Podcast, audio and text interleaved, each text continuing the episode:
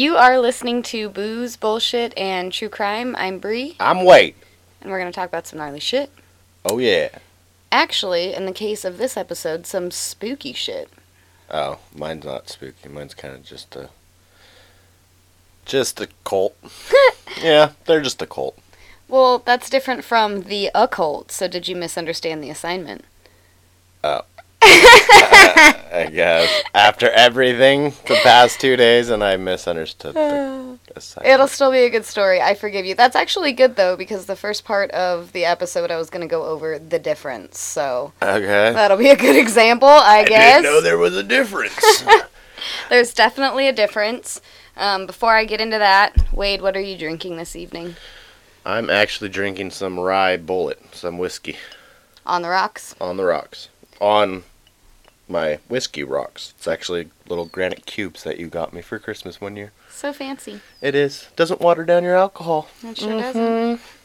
hmm I am drinking blended frozen blueberries with gin, lemonade, and peach juice. Pretty bomb. Yeah, the the first one was pretty good. Not gonna lie. I Um, like those fruity drinks. I mean, everybody does. They taste good. If you say you don't, you're a liar. That and normally when you order them, most of the time the bartender sees it on the tab and they're like, "Oh, it's a girl. Let me get her fucked up." So you get a shit ton more alcohol if you order those drinks at bars. Yes. Yep. Unless you're face to face with the bartender ordering the drink, but No, I've done it myself. You're like, "Oh yeah, my girl wants this and her friend wants this," and I see it every time, heavy-handed, and I walk away all happy. I even tell them put whipped cream on top. you're ridiculous. It's not ridiculous. I just know how to get drunk on cheap. True. Drunk on cheap. Yeah, drunk on cheap. I'm cheap drunk. That's amazing. All right, so I forgive you for misunderstanding the assignment. I do want to do a cult episode at some point, though, so you're going to have to find another story. Cool? Shit. Okay, that's not that hard. No, there's a lot Yeah. of cults out there, trust me. Yup. Well, today, our actual episode, which we haven't stated yet, I'm sorry, we pre-gamed this, is occult crimes. See, it sounds occult crimes, like a cult crime. Okay, a cult, two different words. A cult. The occult, O C C U L T, one word. I didn't even know this existed, so educate me, please. Well, you're married to someone that dabbles in it, so you know it exists. You just didn't know it was named this. okay. Yeah. Touche. All right. So, the difference. Cult, C U L T, the one that Wade did his story on that he misunderstood the assignment, can work as a noun as well as an adjective. It refers to a, a group of people who have kind of a belief system that is different from the socially accepted religious beliefs.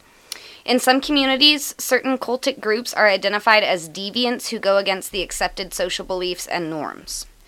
Sometimes cults may be small in numbers. Uh, these cultic groups are believed to be extremist in their beliefs, generally speaking, of course, and nothing can change them. Also, the leader of a cultic group is mostly a single individual who is an authoritative figure among the followers. Most people see the cults as groups who falsely go after an imaginative faith. Further, they see cults as misguiding agents um, of community because the cults do not accord with the socially established belief system, which I'm all about like freedom of beliefs, but generally speaking, cults are bad news. Yeah. They're not great. Um, usually, that one like religious symbol or person or leader in a cult is benefiting um, monetarily or from the fucking hard dick they're getting from all the attention, or both. Um, that's the religious side of the word cult. The term is not only used to label a semi religious group or gathering, but it has another function too. As I had mentioned earlier, the word can be used as an adjective as well. So, example, the movie star has become a cult figure among the youth. So, this means that the movie star has become a popular figure among youth, and he has become like a role model in that particular community. Moreover, the word cult can be used to express a way of life or an attitude that has become very popular in society. So, like, CrossFit, or CrossFit is cult like. Yeah. Veganism is Cult-like. cult like. Not like putting a bad connotation to it, just a lot of people are kind of like for that specific thing and it's different from like normal social views. Gotcha, gotcha. Um, Another example, the cult of instant food. So, like top ramen and mac and cheese and that shit. This means that the use of instant food has become a trend in the po- in the particular community. So, just kind of showing you like it can be a noun, it can be like Jonestown, um, Scientology.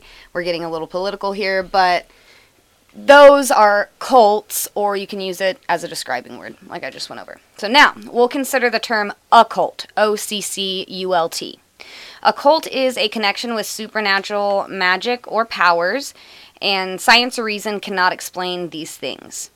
Either a group of people or a single individual may practice occult, and they use mysterious power elements which cannot be understood by ordinary people. So I think it just means mainstream society. The groups or individuals who practice occult assume that they have a magical power and strength, and they use this power to attain, Satan, attain certain things. Holy shit! For example, those who practice witchcraft may try to enchant, kill, or harm people, and also they can use the power for welfare as well. None of the witches I know have tried to kill anyone, but I guess. Fortune telling, talking with the dead, witchcraft, and tarot are some examples of occult practices. The occult always deals with supernatural or demonic powers. Oh man, my story is gonna be poor. So, like, way different. Mine is a cult. It's it's just a and it's just cult. about a cult. It's not even like I should have like written down what I wanted for the episode and then showed it to you because literally all of my background is the misunderstanding. Of all I two heard was cult. It'll be a good mix. So I'm glad that we're going over the misunderstandings. that way I don't misunderstand when you want to do a cult. How about when I do a cult crimes, you do an occult crime, and I do a cult crime. All right. Okay. Sounds good. That works. All right. Um, the occult, O C C U L T, just to make sure everybody's on the same page, um, is from the Latin word occultus. Clandestine, hidden, or secret are some describing words for this word in Latin. Um, it's the knowledge of the hidden or knowledge of the paranormal, is what it translates to. And it opposes um, like measurable facts used in science. This term is sometimes taken to mean knowledge that is meant only for certain people or that must be kept hidden, but for most practicing occultists, it's simply the study of a deeper spiritual reality that extends pure reason and the physical sciences.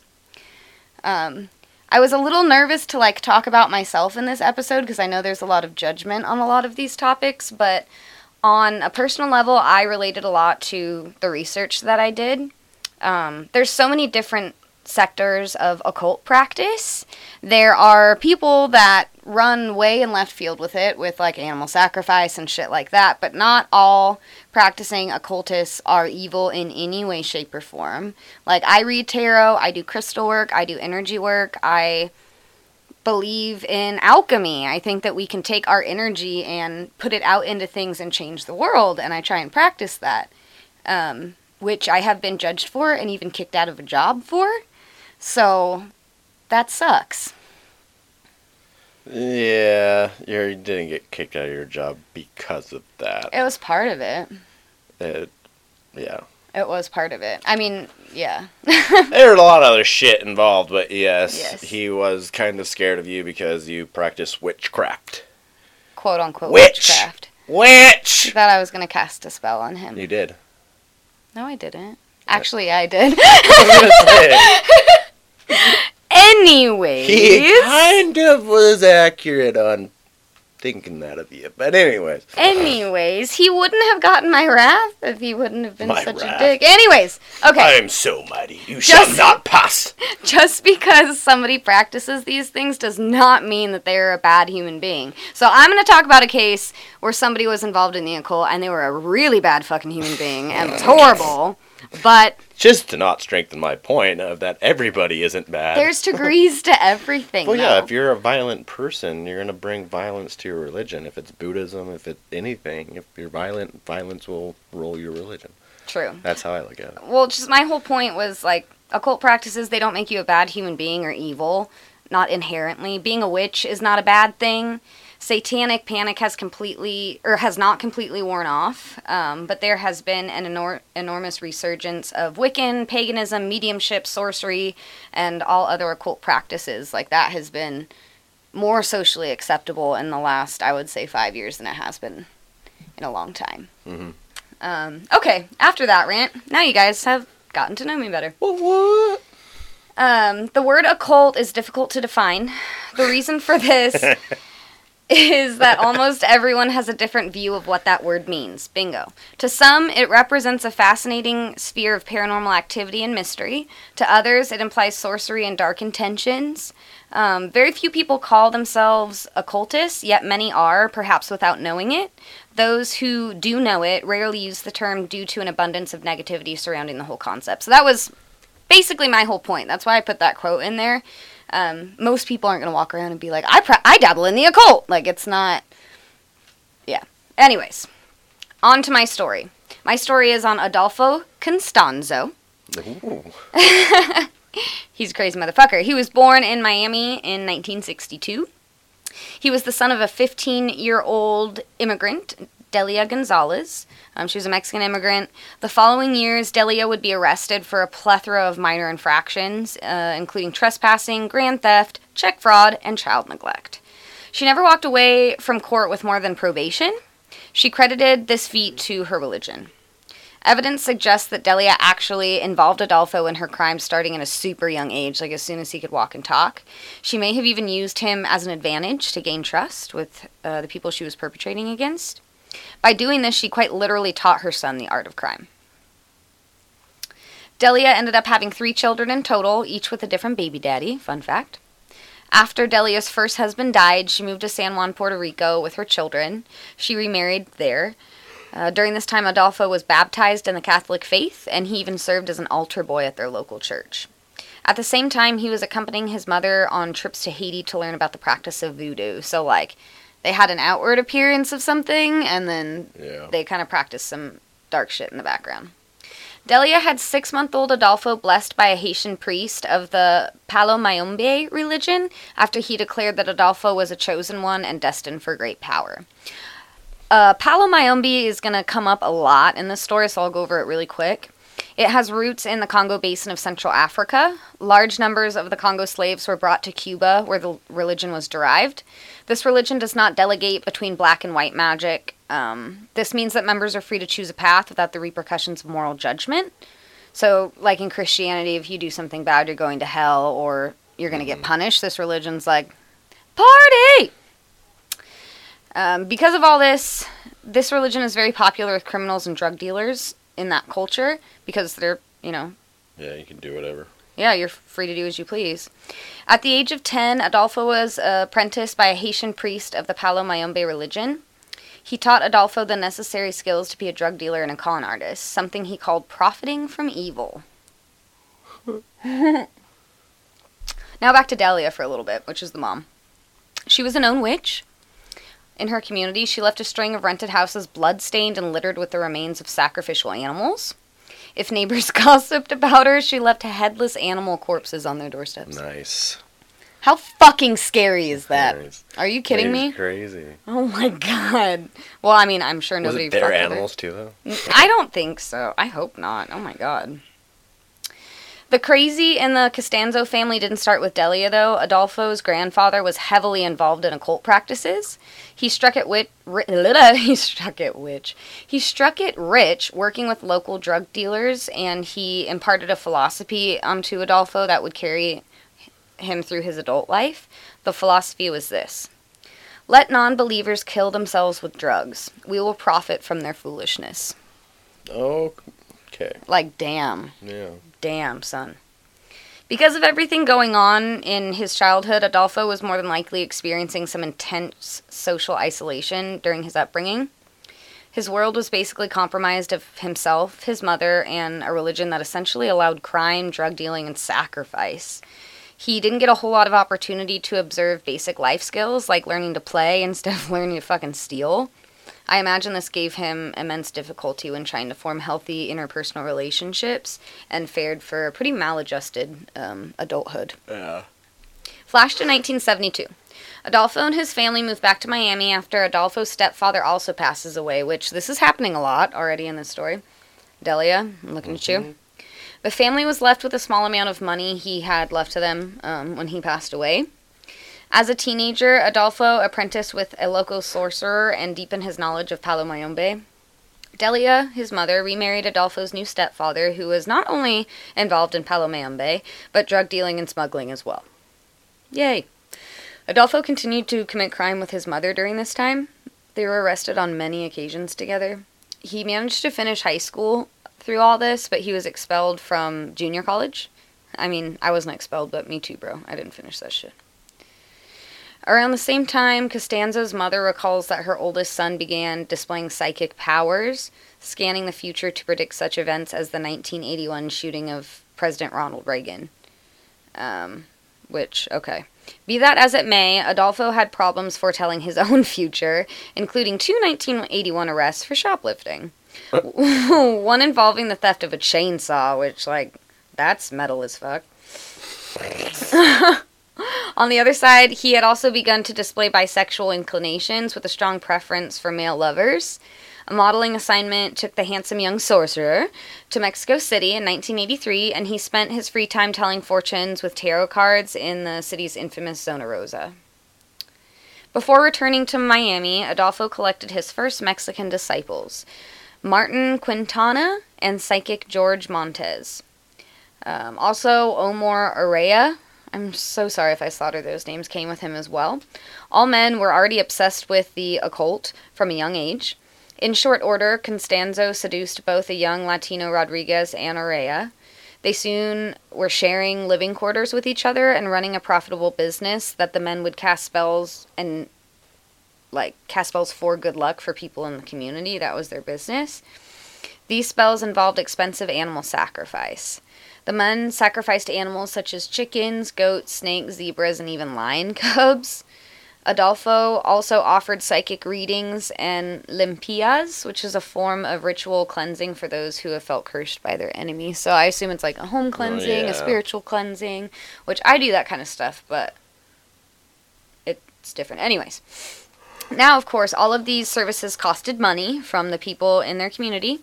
With information gathered from Adolfo's journal, which was recovered after his death, the journal detailed 31 regular paying customers. Some of these customers were paying upwards of $4,500 for a single ceremony, and this was in the mid 70s? That's a lot of fucking money to kill a lion cub. Like, Jesus fucking Christ. Jesus Christ, why? Adolfo ended up creating a menu of sacrificial beasts available for slaughter and ceremony. A rooster went for $6 a head, goats went for 30 bucks. Boa constrictors came in at 450, adult zebras for 1100, and African lion cubs were listed at $3100 each, and that's just for the animal to sacrifice. This whole part just like makes me sad and I'm like, "Are you ki-? he this dude was rolling in dough. Like he was doing other shit on the side Yeah. criminally, but like this was his main business. It, it. Mm. True to the teachings of his Florida mentor, Constanzo went out of his way to charm wealthy drug dealers, um, part of his clientele, helping them schedule shipments and meetings on the basis of his predictions. So now his two worlds are kind of like colliding. Yeah. For a price, he offered magic that would make dealers and their hitmen invisible to police, bulletproof against their enemies, which remember that little tidbit because it comes back at the end. It was all nonsense, of course, but smugglers drawn from Mexican peasant stock with a background in brujeria were strongly inclined to believe. Now, I read that and I was like, what the fuck is brujeria? So I went on Wiki and like kind of went into a rabbit hole and read about it. In short, it's an extreme Mexican metal band that was formed in Tijuana. I was like, oh shit, I thought that was like some kind of voodoo practice, but it's a metal band. Okay. Uh, they were formed in 1989. Their name comes from the Spanish word for witchcraft. Their music focuses on the following topics Satanism, anti Christian beliefs, sex, immigration, narcotics smuggling, and politics. Sounds like a fun time. Many of his clients were rich drug dealers and hitmen who enjoyed the violence of Costanzo's magical displays because, like, they witnessed this shit. They were there. He also attracted other rich members of Mexican society, including several high ranking corrupt policemen who introduced him to the city's powerful narcotics cartels. So, not only was he like selling him on the fact that he was going to fix all of their problems, he was giving them like a fantastical show. Yeah. So, He was doing the dog and pony show for him. I mean, he really was. He really was. And not only did he have drug dealers on his side, he had Interpol on his side, people that worked in the police department. That area was already so corrupt. So this dude was literally like padded and insulated from getting in trouble. Mm-hmm. And because of that, that's why the shit he did went so fucking far, which I will get into. According to Constanzo's ledgers, one dealer in Mexico City paid him 40 grand for magical services rendered over three years' time. At those rates, the customers demanded a show, and Constanzo recognized the folly of disappointing men who carried Uzi submachine guns in their armor plated limousines. Like, okay, shit. Strong medicine required first rate ingredients, and Adolfo was rolling by mid 1985 when he and three of his disciples raided a. Wait. not rolling, not like rolling face. He was rolling in dough. My error. Whoopsie, rolling in dough by mid 1985. Um, and three of his disciples raided a Mexico City graveyard for human bones to start his own Naganga. And again, I hope I'm saying this right. Naganga is the traditional traditional cauldron of blood employed by practitioners of Palo Mayombe. So that's kind of like a thing in their religion. Again, went down a rabbit hole. The Naganga is the source of the Palo practitioner's power, and what's put into it is said to come back to the practitioner. So that's like their source. So, for example, if the practitioner wants physical strength, he or she may put animal muscles into the Naganga. If they want youth, they will put the blood of a young chicken into the Naganga. So, does that kind of make yeah, sense? yeah, yeah. Okay. I mean, not make sense. It doesn't but make sense, but I get what. Yeah. Yes, yes. I'm picking up what you're putting down. I'm smelling what you're cooking. Mm-hmm. The rituals and air of mystery surrounding Constanzo were powerful enough to lure a cross section of Mexican society, so he had all kinds. With his little clique of disciples, including a physician, a real estate speculator, fashion models, and several. In the article, they called them transvestite nightclub performers. I'm going to say transgender nightclub performers. He seemed to have an appeal to ranking law enforcement officials. At least four members of the federal judicial police joined Costanzo's cult in Mexico City. One of them, Salvador Garcia, was a commander in charge of narcotics investigations, dude. And they were running drugs through this business like hard. He knew it. Another, Florentino Ventura, retired from the Federales, which I assume is the feds. Mexican police. Yeah, to lead the Mexican branch of Interpol. So, again, holy shit. In a country where bribery permeates all levels of law enforcement and federal officers sometimes serve as triggermen for drug smugglers, so like call men like, hey, they're coming, get your shit out, corruption is not unusual. But the devotion of Constanzo's followers ran deeper than cash on the line. In or out of uniform, they literally worshipped Adolfo as a minor god in his own right, their living conduit to the spirit world. So, like, he was their channel. Like, he had convinced them that, like, he was kind of the end all be all because he was their connection to their higher power. Yeah.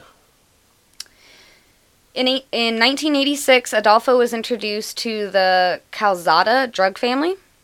They were a prominent Mexican narcotics cartel. So they were a family of dudes that were running drugs through there. Adolfo ran the family. What is with my notes? I'm so sorry, guys. I literally wrote Adolfo ran the family over with his charm and flamboyant occult practices. I mean, I guess that makes sense. He didn't run them over, he won them over. Oh, man. He ran them over. ran straight to the house over top of him. he won them over with his charm and flamboyant occult practices and ceremonies. He profited immensely from this contact that he had with them, and by early 1987, he was able to pay 60k in cash for a condo in Mexico City. Like cash, just bam, there you go, paid for. Um, he followed by buying himself a fleet of luxury cars that included an $80,000 Mercedes Benz. Of course he did. And again, that was like in the 80s, I think, at this point, almost. 1986, yeah. When Adolfo wasn't busy working magic and scamming over rich fuckheads, he staged scams of his own, um, separate from the business he was running. Get this, dude. He once posed as a DA- DEA agent to rip off a coke dealer in Guadalajara. He turned around and sold the stash that he stole to his police contacts for a hundred grand. Cocaine's a hell of a drug. Uh, name that reference. I'll give you a cookie. It's uh, Dave Chappelle, isn't it? I didn't mean you, but yes. Oh. Sorry. Before long, Adolfo decided that the spirits of the dead that resided in his Naganga would be stronger with a life human sacrifice instead of old bones dug from grave sites and animals. Um, mutilated bodies were found in and around Mexico City, and they would bear the burden of Adolfo's need. No final tally of Adolfo's victims is available, but at least 23 ritualistic sacrifices are well documented that he, you know, facilitated. Mexican authorities point to a rash of unsolved mutilation slayings around Mexico City and elsewhere, suggesting that Adolfo's known victims may only represent the tip of a malignant iceberg. Constanzo began to believe at this point that his magic spells, many of which he took from Palo Mayombe, were responsible for the success of the cartel. So, like, he was drinking his own Kool Aid at this point. He's like, I'm the shit, I'm a god, life plays by my rules. More specifically, the Caldaza family demanded. I am fucking up today. I'm sorry. So, he took responsibility for everything he had done for all the drug families. Um, but the Calzada family he had done a lot for, and they were running like a lot of drugs, so he that was a high dollar contact he had. So at that point, he demanded to become a full partner with them, like a full business partner that he, you know, collaborated and got a part of their income. His demand was rejected, like immediately. And right after that, several family mes- members disappeared from that drug family, from the Calzadas. I mean, like, inconspicuous. yeah. You tell me no. Oh, seven of you are gone. I don't know. Bye. These people were reported missing on May 1st, police noting melted candles and other evidence of strange religious ceremony at Calzada's office. Six more days elapsed before officers began fishing mutilated remains from the Zumpango River. Seven corpses were recovered in the course of a week, all bearing marks of sadistic torture. Fingers, toes, and ears removed, hearts and sex organs excised, part of the spine ripped from one body, ow, two others missing their brains. The vanished parts, as it turned out, hadn't gone to feed the Constanzo's cauldron of blood, building up his strength for greater conquests yet to come. So, Jesus. yeah, he was like, I can't business partner with you? Alright, fuck you. I'm gonna kill you and put your fucking body parts, which hold your strength, into my Naganga. Suck my cock. In 1987, Adolfo was introduced to another prominent drug running family led by brother Elio and Ovidio Hernandez. Adolfo had also been introduced to 22 year old Sarah Aldrete, a Mexican national with resident alien status in the U.S. She had gained that while attending college in Brownsville, Texas. Adolfo charmed Sarah, um, as he did everyone else around him. He was very charming, he was a master of manipulation. Sarah was dating Brownsville drug smuggler Gilberto Sosa at the time, but she very soon wound up in Constanzo's bed. Adolfo then made an anonymous phone call to Sosa to reveal Sarah's infidelity. At this point, Sarah had nowhere to go because he broke up with her and kicked her out. She plunged full tilt into Adolfo's world, emerging as the Mandrina, also known as a high priestess or head witch of his cult. She added her own twist to the torture torture of sacrificial victims. So she like kind of added some crazy shit in there of her own as well. Constanzo's rituals began more elaborate and sadistic after he moved his headquarters to a plot of desert called Rancho Santa Elena, 20 miles from Matamoros in Mexico. It was there on May 28, 1988, drug dealer Hector de la Fuente and farmer Moses Castillo were executed by gunfire. Back in Mexico City, he directed his disciples to dismember a transgender person. Um, God, why are people still using the term transvestite? I have to edit every time I read. Ramon Esquivel and dumped her grisly remains on a public street corner. Adolfo's luck was holding, and Constanzo narrowly escaped when Houston police raided one of his drug houses in June 1988, seizing numerous items of occult paraphernalia and the city's largest ever shipment of cocaine.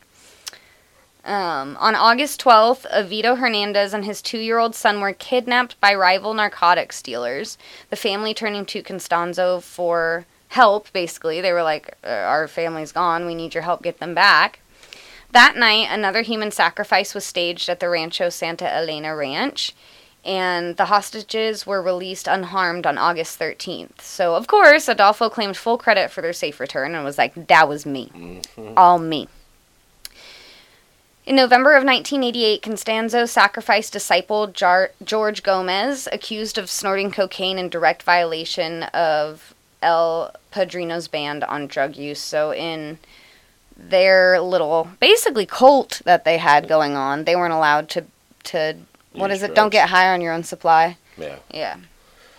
A month later, Adolfo's ties with Hernandez's family were cemented with the um, initiation of Avito Hernandez as a full fledged cultist, complete with ritual bloodletting and prayers to the Naganga. So he was like, I'm doing this, I'm all in. And he was the head of the other drug family he was yeah. introduced to after he killed off all those people. Yep. So he, he's in this. February 14th, 1989. Isn't that Valentine's Day? Yeah, I think so. Oh God. Competing drug smuggler Ezekiel Luna was tortured in Adolfo's home. Happy Valentine's Day. Two other dealers, Ruben Garza and Ernesto Diaz, wandered into the sacrificial ceremony uninvited and promptly ended up on the menu as well. Oh Jesus. I thought that was fuck. That's like um, an episode or an episode, a like a Saw movie. Yeah. It literally is.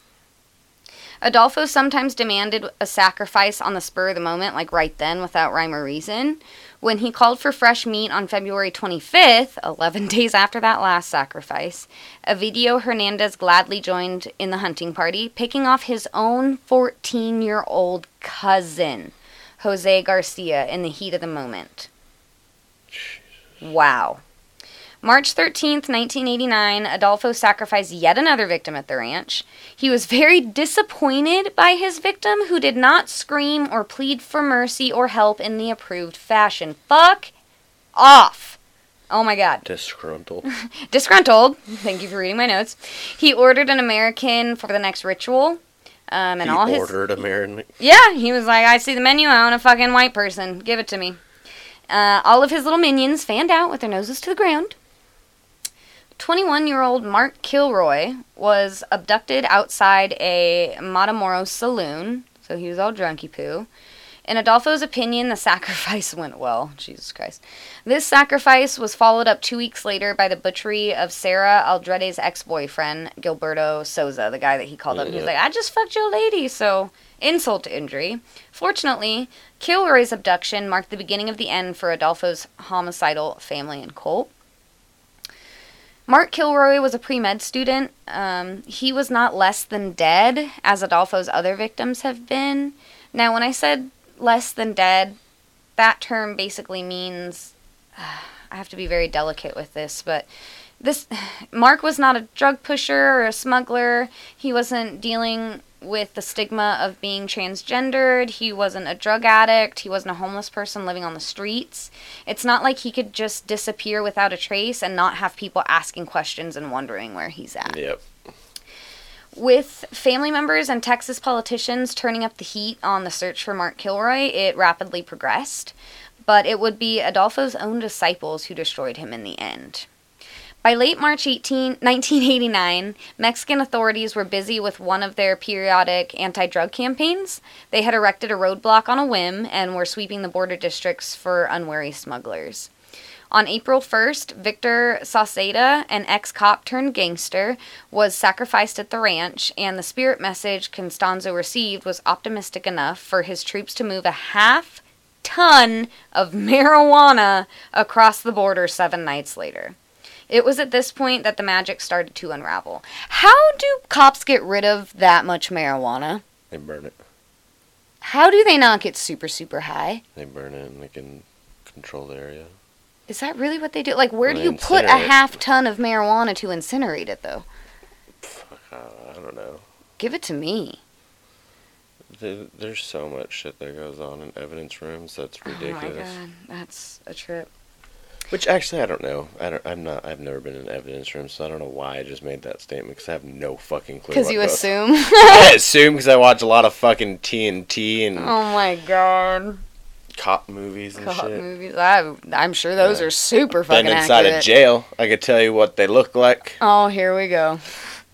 On April 9th, disciple Serafin Hernandez was driving back from a meeting with Constanzo. He drove past a police roadblock without stopping and ignoring the cars that set off in hot pursuit for him.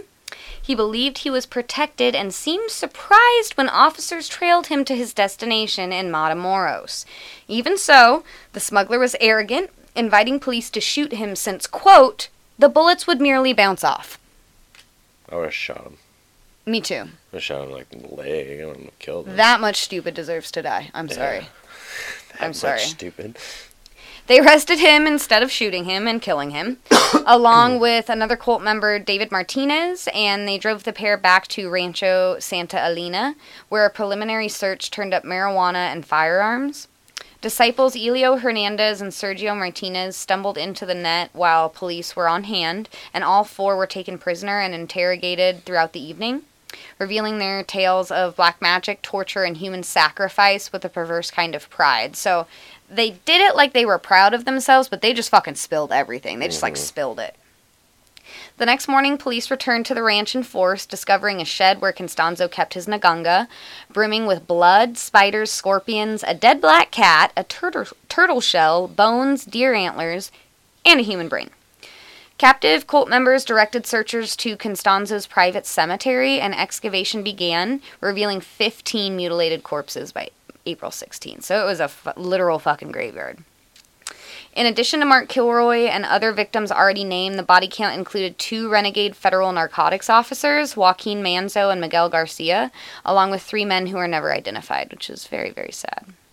The hunt for Adolfo ensued, and police raided a luxury home of Constanzo's in Atizapan, a town outside of Mexico City. Here they found huge stockpiles of gay pornography, which I thought was weird they included, but I thought I would too because it was fucking weird. Well, And in I- the beginning of your story, you talked about how he was dabbling in bisexuality, or Yeah, he was gay. He like lived with dudes. He was Yeah. gay, so I don't know why that mattered, but I don't They're know why I just it in. reinforcing the fact that he was gay. I don't know why it matters, but anyway. Yeah, yeah. Um, they also found a hidden ritual chamber at that house. The discoveries at the Rancho Santa Elena made international headlines, and sightings of Constanzo were reported as far away as Chicago. But in fact, he had already returned to Mexico City, hiding out in a small apartment with Sarah and three other disciples. On May 2nd, thinking to save herself, Sarah tossed a note out the window. It read, Please call the judicial police and tell them that in this building are those that they are seeking. Give them the address, fourth floor. Tell them that a woman is being held hostage. I beg for this because what I want most is to talk or they're going to kill the girl. A passerby did indeed stumble upon the note, but kept it to himself, thinking it was a lame attempt at a hoax. So, good job. Ouch. On May 6th, neighbors called police to complain of a loud, vulgar argument. Some say this argument was accompanied by gunshots, but that wasn't super corroborated, so I don't know how accurate that is. As patrolmen arrived on the scene, Adolfo opened fire with an Uzi, which, holy, that's a movie. Shit. This started a 45 minute battle in which miraculously only one officer was wounded. He had a fucking Uzi. When well, they're probably trained in that shit though.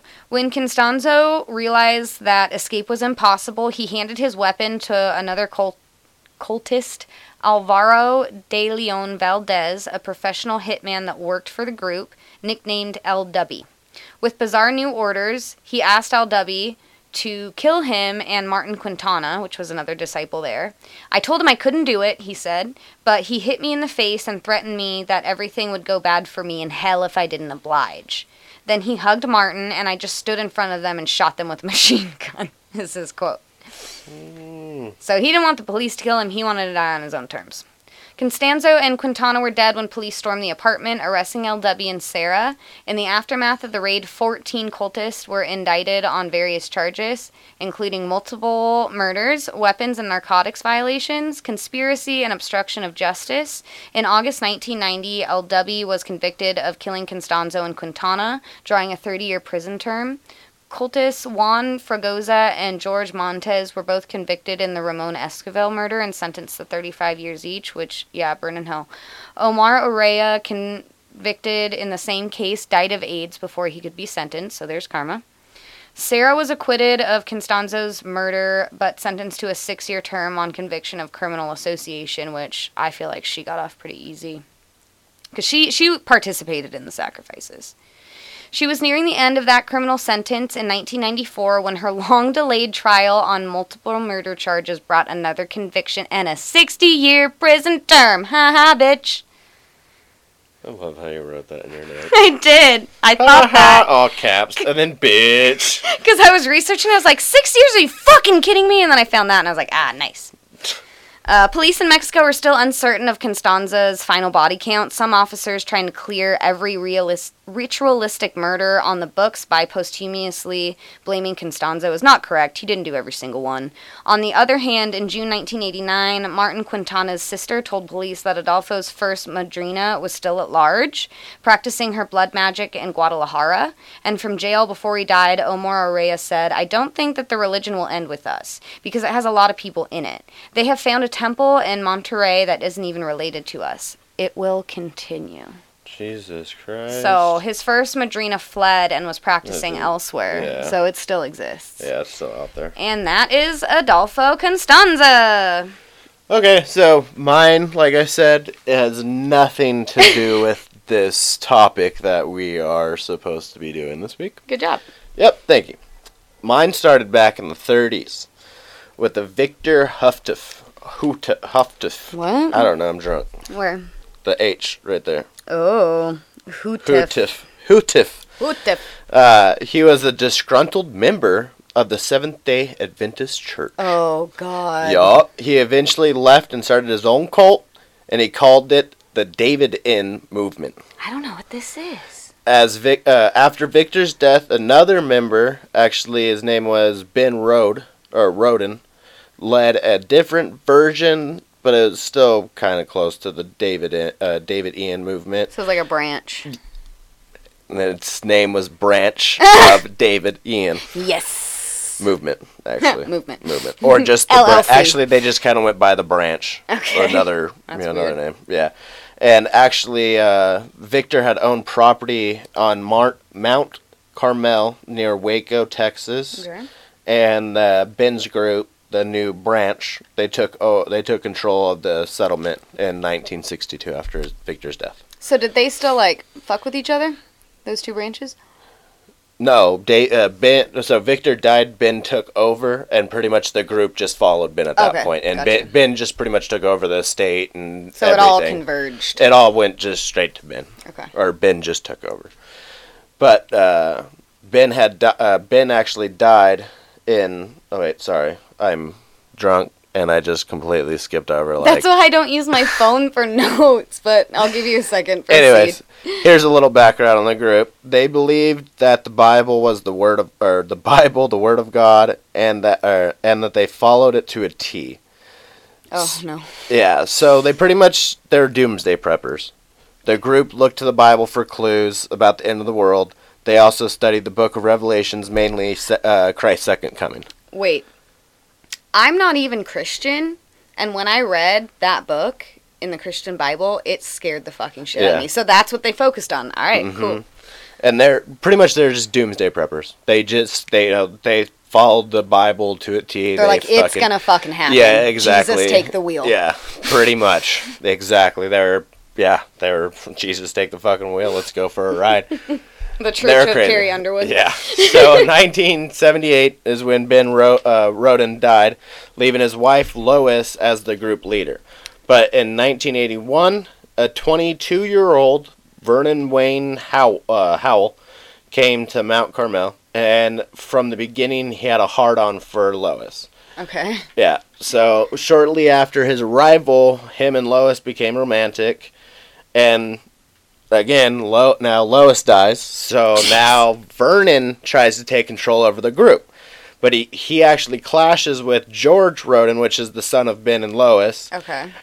A fight for leadership breaks out, which turns into a gun battle. Jesus A gun battle. Christ. Yeah. So in 1987, George was shot in the fucking head and chest. Listen to this though. Vernon plus seven other followers went to trial for attempted murder, and these motherfuckers got acquitted. And the case against Howell was a mistrial. Where did the seven other people come from? Only one person shot the gun Well, they're probably involved, in some way. yeah, or just witnesses. How are you something, acquitted? Did he say like like the personal. I didn't look into What's it. it called? Defense. of- What is that word? No, I just have a. I believe that it was. Uh, I can't remember actually. I looked into it a little bit, but that was like. Well, the judicial system can be shit, so they got Yeah. acquitted. That's all we need to know.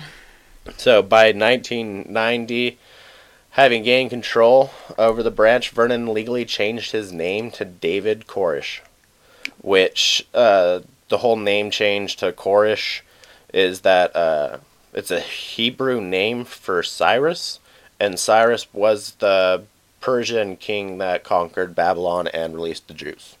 Okay. So he's pretty much trying to Jewish? say, yeah. Okay. So he is pretty much trying to say that you know he's I will liberate you. Exactly. On February 28th, uh, 1993, the ATF, the U.S. Bureau of Alcohol, Tobacco, and Firearms, actually had received uh, quite a few reports about the group in the compound. Okay. So they actually raided the compound at Mount uh, Carmel near Waco, Texas. And they, like I said, had received a bunch of reports that the branch and their leader, David, were violating uh, federal firearms regulations. Who cares? But okay, you're in well, they're a, they're a cult, and everybody knew they were a cult. so they were just trying to get him in trouble. But I think that they're running this place like from the other stuff that I was looking at. It looked like they were running this place like a fucking military compound. Like there's big gates and people standing on platforms above the gate with guns and so like Scientology. yeah, pretty much. But like redneck Scientology, not rich Scientology. That sounds so That much fucking right? scarier. Are you kidding me? I didn't really do. it's like Hills Have Eyes. You drive up and he has like an Uzi and he's like playing banjo. But no, no, no, no, no, no. So, uh, the, actually, that's kind of fucked up. The raid went really south, and the branch opened fired on agents. But the uh, the gunfire started because of a fucking federal agent shooting himself in the leg. Oh no! so it went off and everybody's like, "Oh shit, Yeah, here we go." He was climbing over a wall to gain access and shot himself in the leg. and then a member of the branch just started to open fire. He didn't even know what the fuck was going on. he did it. This motherfucker was like, "Oh my god." I just been shot because I mean, immediately after that, everybody started shooting.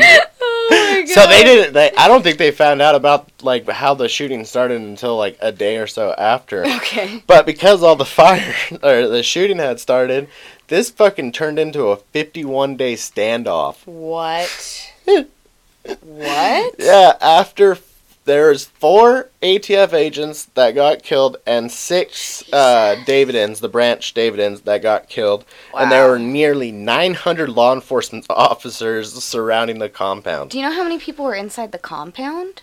There wasn't many. There's more kids than anything, and a lot of them were David's Oh my kids. god! And or- I bet yeah. you he's Ben, gonna like whatever his name mass suicide them all.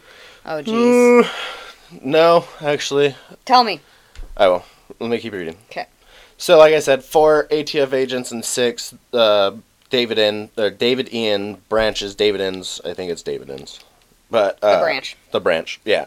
And there is 900 law enforcement officers surrounding the compound.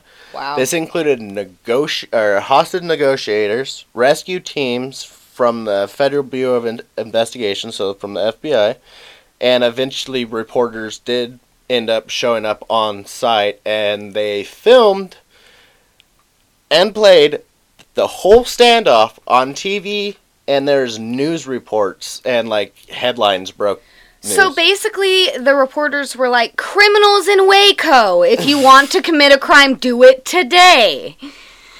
Everyone is here." or let's you know let's have a party and fucking come show up and fucking see how this thing ends. oh man, I A lot of people about show- yeah, a lot of people showed up on site. Fuck? Watch it on TV. They're streaming it. Well, I mean, you could.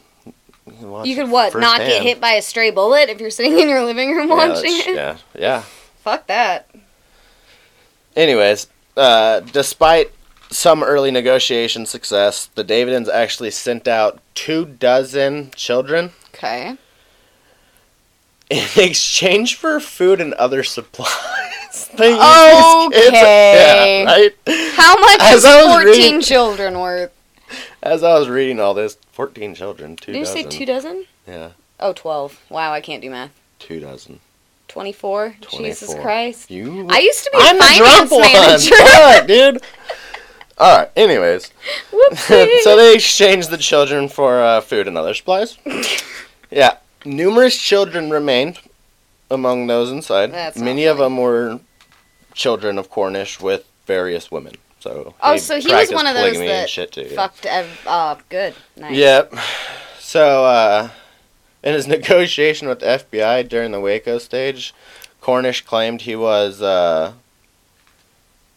a f- prophet in the Bible and that God had given him his surname. So he had threatened violence against those who would attack him and his family, but asserted that the Davidians were planning a mass suicide. Ding ding ding ding. Yeah.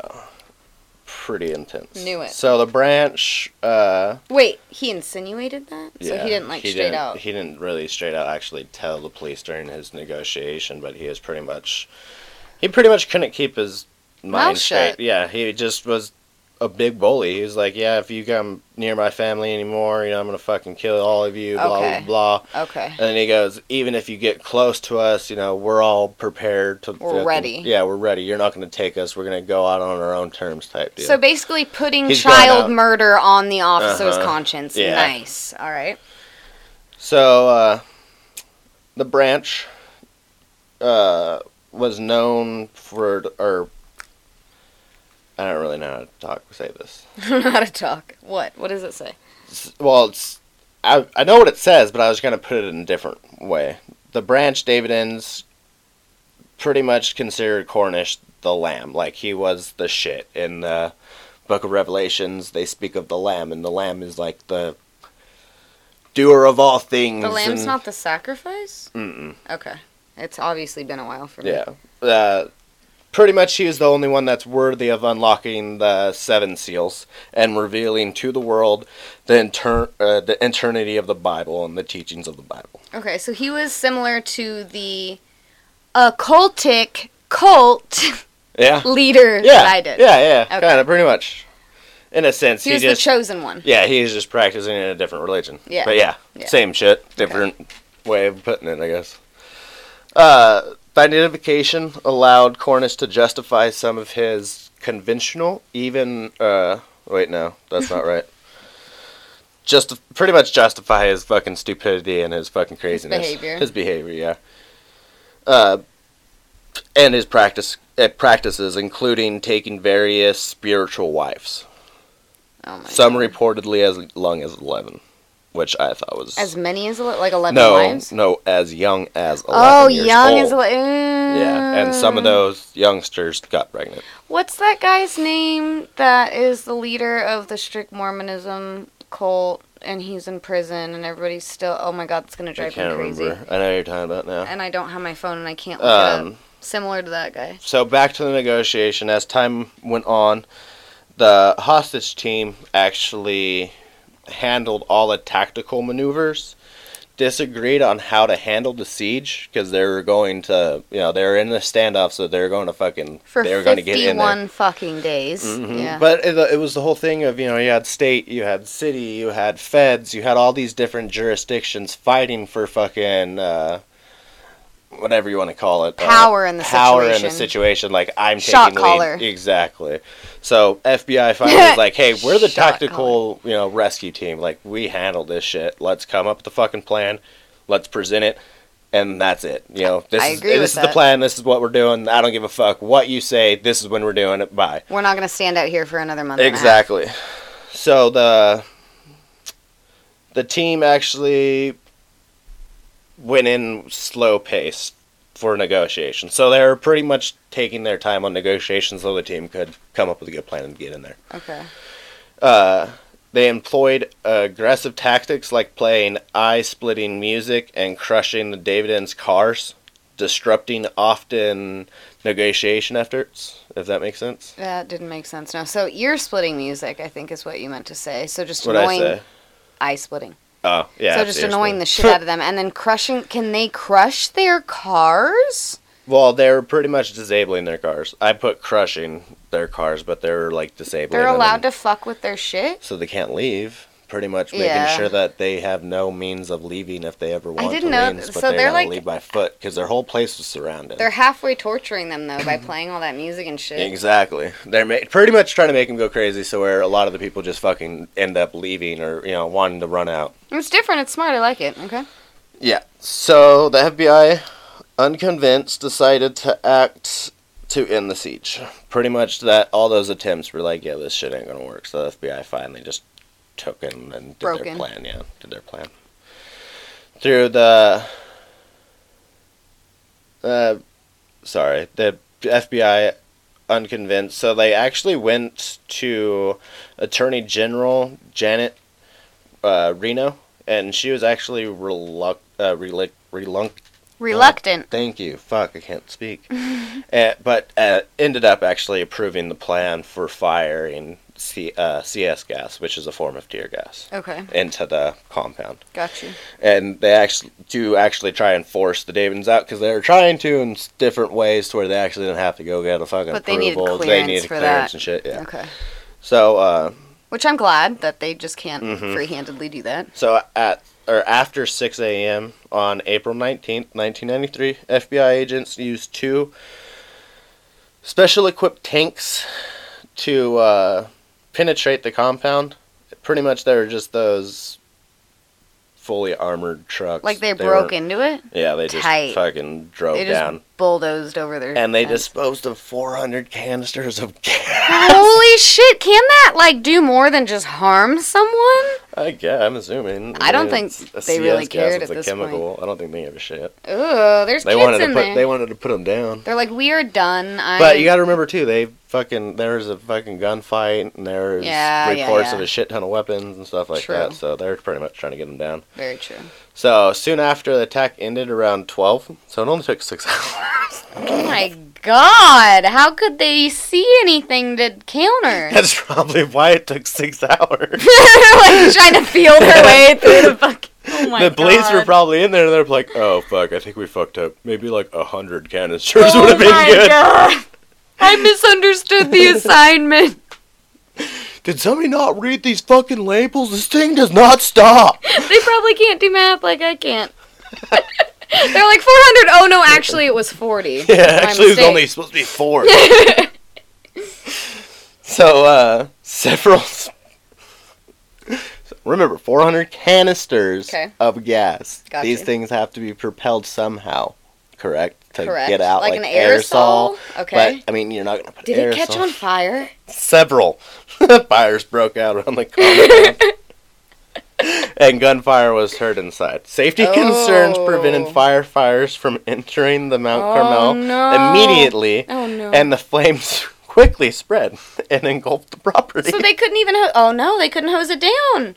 Holy shit, dude! Why are you laughing? That's so. Why am I laughing? it's just funny that the cops. It's like the fucking thing in nine. I think it was like Oh the my '60s in Oregon when a whale washed up, and the fucking Department of the Harbor or whatever, instead of removing the whale, they blew it up. what the fuck? they blew up a fucking well. Shit was hilarious. Oh my god. So, uh, nine Davidians were able to escape. Investigators later found 76 bodies inside the compound, including Oh. 25 children. Sorry, I didn't mean to laugh. Ow. Some of them, including Cornish, had fatal gunshot wounds suggesting suicide or murder suicide. Children did not commit suicide. It They shot them. Come Mm, on. I think David did. Or whatever. Somebody shot Burn them. him, David. From the beginning, the government handled the Waco siege, which played out in national and international media. So I was actually wrong. I totally forgot about this part. So from the beginning, the feds took over. Okay. The feds were involved. But everybody was kind of pining for that, but the feds were in control. yeah. Okay. Uh, and with heavy critics. They, you know what I mean. The news reported national and international and heavily criticized. I mean, what else are you supposed to do? Yeah. Like those people's lives are more Reno important. took responsibility for the botched raid, which was the uh, uh, attorney general. rough. Okay, it's not really her responsibility. Later admitted there was no evidence of ongoing child abuse within the compound. But I. Yep, yeah, I know. Which had been one of the justifications for ordering the gas attack. I would say that shooting children is child abuse, but okay. It is, but they didn't need to fucking release 400 canisters of CS gas. What what what do you think the best reaction to that situation would have been? Like honestly. Cuz Uh, I don't know. I honestly think it's stealth attack at night time. Send in fucking four guys and just take out the one person. You already have photos of them. But it's more than one person and all those people are heavily armed and is, those but Hold on, and those four people that are working for the SWAT team or whatever the fuck it was, they have families. True. I agree. I agree. But if you take out, I mean, take the head of a snake, the body dies, right? Yeah, it's all shitty. It's It all is. fucking shitty. So, uh, though the government long maintained that its actions played no role in starting the fires at the Waco compound, in 1999 it was revealed that some of the gas the FBI used was flammable under certain conditions. So Like Reno, 400 canisters worth, that kind of condition. yeah, exactly. So Reno subsequently appointed the lawyer and former Senator John Danforth to lead an investigation into the siege's end. In 2000, he uh, conducted that government agents did not start the fires or shoot at the compound. Despite the conclusion, resentment lingered about the government's handling of the situation, which practically fueled the growth of the homegrown militias in the Malicious. militias in the United States. The Waco siege and the 1992 Ruby Ridge incident in Oh, yeah. Idaho, Oh, often yeah. often cited by government uh, critics as ex- examples of overreach and intrusion by federal officials. yeah. So that was the end of my story, but uh, in April of 95, the second anniversary of the Waco siege, a militant named Timothy McVeigh used a truck loaded with 4,800 pounds That's why I knew about of this. fuel, oil, and aluminum nitrate to attack the Alfred P. Mur, uh, Mur, Mur, Mur? I don't remember. I don't know. Mur? Where? Murrah? Murrah? Uh oh. Where'd it go? I don't know. Murrah Yeah. office or federal building in Oklahoma City? I think that's Oklahoma? a last name. Yeah. Okay. Uh, with the total of 168 people killed and some 850 wounded, From the truck? Oklahoma City bombing was Oh. by far the deadliest terrorist attack in the United States to this date. Including 9/11. Oh no, to that, date. was. They were saying that that was revenge for the Waco attack. And you know what? When you had started talking about it, I thought I had remembered it vaguely from somewhere, and that's the reason because of that attack that Yeah. was stemmed from it. And I remember people referencing that. All right, guys. Well, we are wrapping up this week's episode.